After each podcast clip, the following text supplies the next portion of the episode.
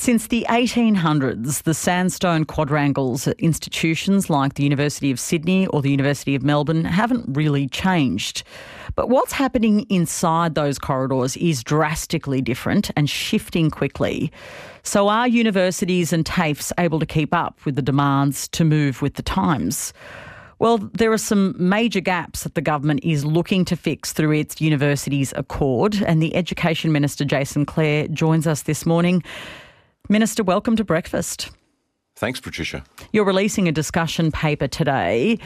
Uh, you've already outlined and budgeted some priorities like creating free places for students from disadvantaged backgrounds and more spots in TAFE. So, what, what's in the paper? What is the purpose of the paper?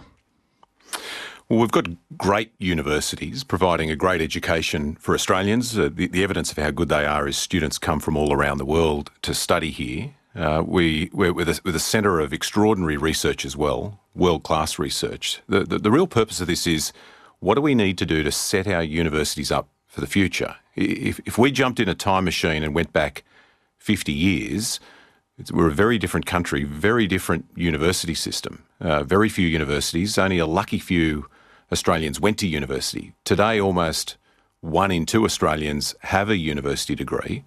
And we're told that nine out of 10 jobs that will be created in the decades ahead are going to require you to either go to uni or to TAFE. So our university system is going to get only more important in the decades to come. This is the first big review of our higher education system since Julia Gillard asked Denise Bradley to do this work 15 years ago. And so at its core, it's about what do we need to do now and in the next five years, 10 years, 20 years to set our education system, our higher education system, up for success. You mentioned that last review 15 years ago. That called for a target of 40% of the public attending university, which we've surpassed. And breaking down barriers of access for people from disadvantaged backgrounds too. So, what's the next step? What sort of outcome would you like to see from this review? Well, we, we, certainly hit that target that Denise set for us that 40% of young people in their 20s and 30s have a university degree. But she also set equity targets for us about the proportion of young people from poor backgrounds uh, that go to university. And we failed on that front. We didn't meet those targets. You know, I said a moment ago that almost 50% of young people have a university degree today, but only 20% of, of Aussies from poor families, only 20% of Australians from the regions only 7% of Australians from an Indigenous background. Now, I'm not naive. You can't fix all of this at the university gate, mm. but you can do some real things here. But it's got to go back further into the school system and even further back than that into our early education system. So, this is one of three big pieces of work this year. The most comprehensive review of early education and care in Australia's history that we're kicking off next month. Uh, the changes that we need to make to school education to make sure that we're targeting funding to help children who are falling behind. And then this review here, I, I don't want us to be a country, Patricia, where your chances in life depend on who your parents are or where you live or the colour of your skin. The awful truth is that's where we are today, and we've got a chance with all of this work to try and fix this. The Morrison government made drastic changes to university course fees. Humanities degrees became much more expensive, while some STEM fees were cut. The then Shadow Education Minister Tanya Plibersek said pushing up fees only makes it harder for students to go to uni. Now you're in government, will you reverse the humanities degree decision? Yeah, th- this review is looking at that amongst many other things. You're right, it pushed up the cost of some courses like arts degrees and, and law degrees. It cut the cost of other degrees as well. The, the, the purpose, the motivating factor behind that was to try to encourage students to study things where we've got skill shortages. The, the early evidence is that, that that hasn't worked, that it hasn't um, incentivised or encouraged students to shift from one course to another. And that's really not surprising because you pick a subject based on what you love, what you're passionate about, what you want to do. Um, HECS plays a role in this as well because it's, there's no upfront cost here. It's, it's something that you pay down the track. So, what changes we need to make to this to make this work better is a core part of what the Accord team is looking at. And what sort of time frame are we talking about for, for having a look at um, the, the cost of those humanities degrees? Yeah, oh, so an interim report will come to us in June and then a final report in December. I guess one other point, we've touched on this briefly before, Patricia, but it's what are the sort of things that it will encourage someone to become a teacher or to become a nurse? Um, one of the things that's in the budget uh, funding for bonded scholarships to encourage some of our best and brightest students to burst out of high school and want to be a teacher rather than a banker. I'm sure there's lots of people listening today who work in our universities or are teachers who might have been the recipients of a, a bonded scholarship in decades past. It can help with those upfront costs at university. And the quid pro quo is we'll help you with your education. We need you to work in our school system and help us to improve the outcomes for children that are falling behind. Let's turn to the uh, other big um, part of the education system, and that's international students. The number of international students enrolled in universities will reach pre pandemic levels by the end of 2025. Those students bring in a lot of money, but considering how under resourced universities are, will they be able to cope with a serious funding injection from the government? I mean, without one, how can you how can you build this market? Give, given it's being we're being kind of uh, out out paced, aren't we, by uh, other economies at the moment? We're not we're not yeah. actually keeping up. Oh, well, countries like the UK and Canada are eating our lunch. Um, you know, when the borders were shut and when the last government told international students to go home, there was an impact. Uh, international education was kneecapped by the pandemic and by those decisions. Uh, but at the same time as numbers here were dropping, in the UK they were going up. In Canada they were going up. You're right. The predictions are that we won't be back to pre-pandemic levels of international students until the end of 2025. In other countries, they're already past that.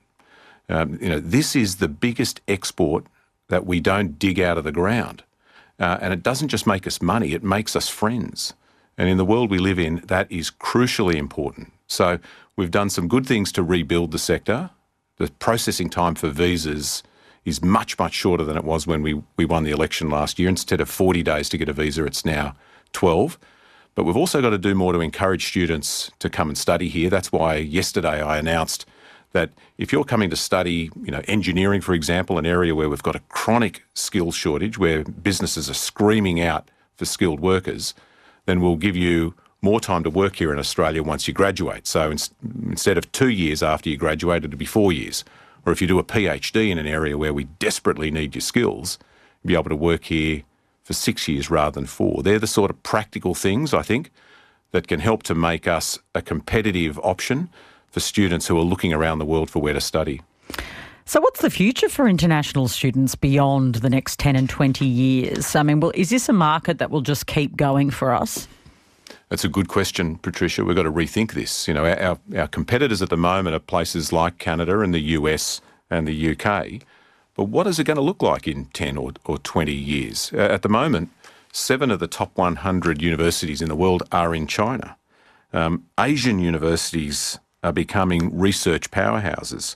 Now, all of that means that this could be very, very different. What we offer in the future to international students could be very different. We've got to think about that, plan for it. We've got to think about what we offer online and what we offer offshore. I'm heading to India next week with uh, 11 vice chancellors a sort of a cricket team of vice chancellors there to, to, to talk to the Indian government about the opportunities for Australian universities to set up more campuses there. There, you know, talk about the challenge we've got in Australia of making sure that more Australians get qualifications. We're talking about hundreds of millions of young Indians getting vocational and higher education qualifications over the next few years. They want our help. And I think it's in the interest of Australian universities and TAFEs and vocational providers to see what we can do to help there too. So, given the timeframes here uh, of when you're going to get this report back, does this mean next year's budget is when we're likely to see some more substantial reforms to higher education? I think that's right. I think that's right. You know, it'll depend on what's in the interim report that we see in June and what we can take action on now. Uh, the final report will give us more substantial recommendations that we need to act on next year. Next year is really going to be the start of implementation. But what I'm encouraging the Accord team to think about is are the, are the sort of questions what do we need to do now? What do we need to do next year?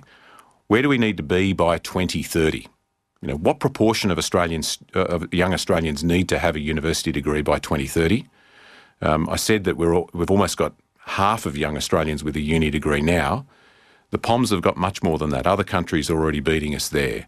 And then what does 2040 look like? So, so these are reforms that have got to be implemented in stages. We won't be able to do everything straight away. Um, but I'll say tonight at a conference for university leaders, um, my six year old child has been playing Hamilton non stop in the car and at home over the last few months. there's a song at the end of it where, where Lin Manuel Miranda talks about planting seeds in a garden you never get to see. That's what real long term reform is about. It's about making decisions now that are going to make a difference, not just for tomorrow, but for the day after that and the decade after that.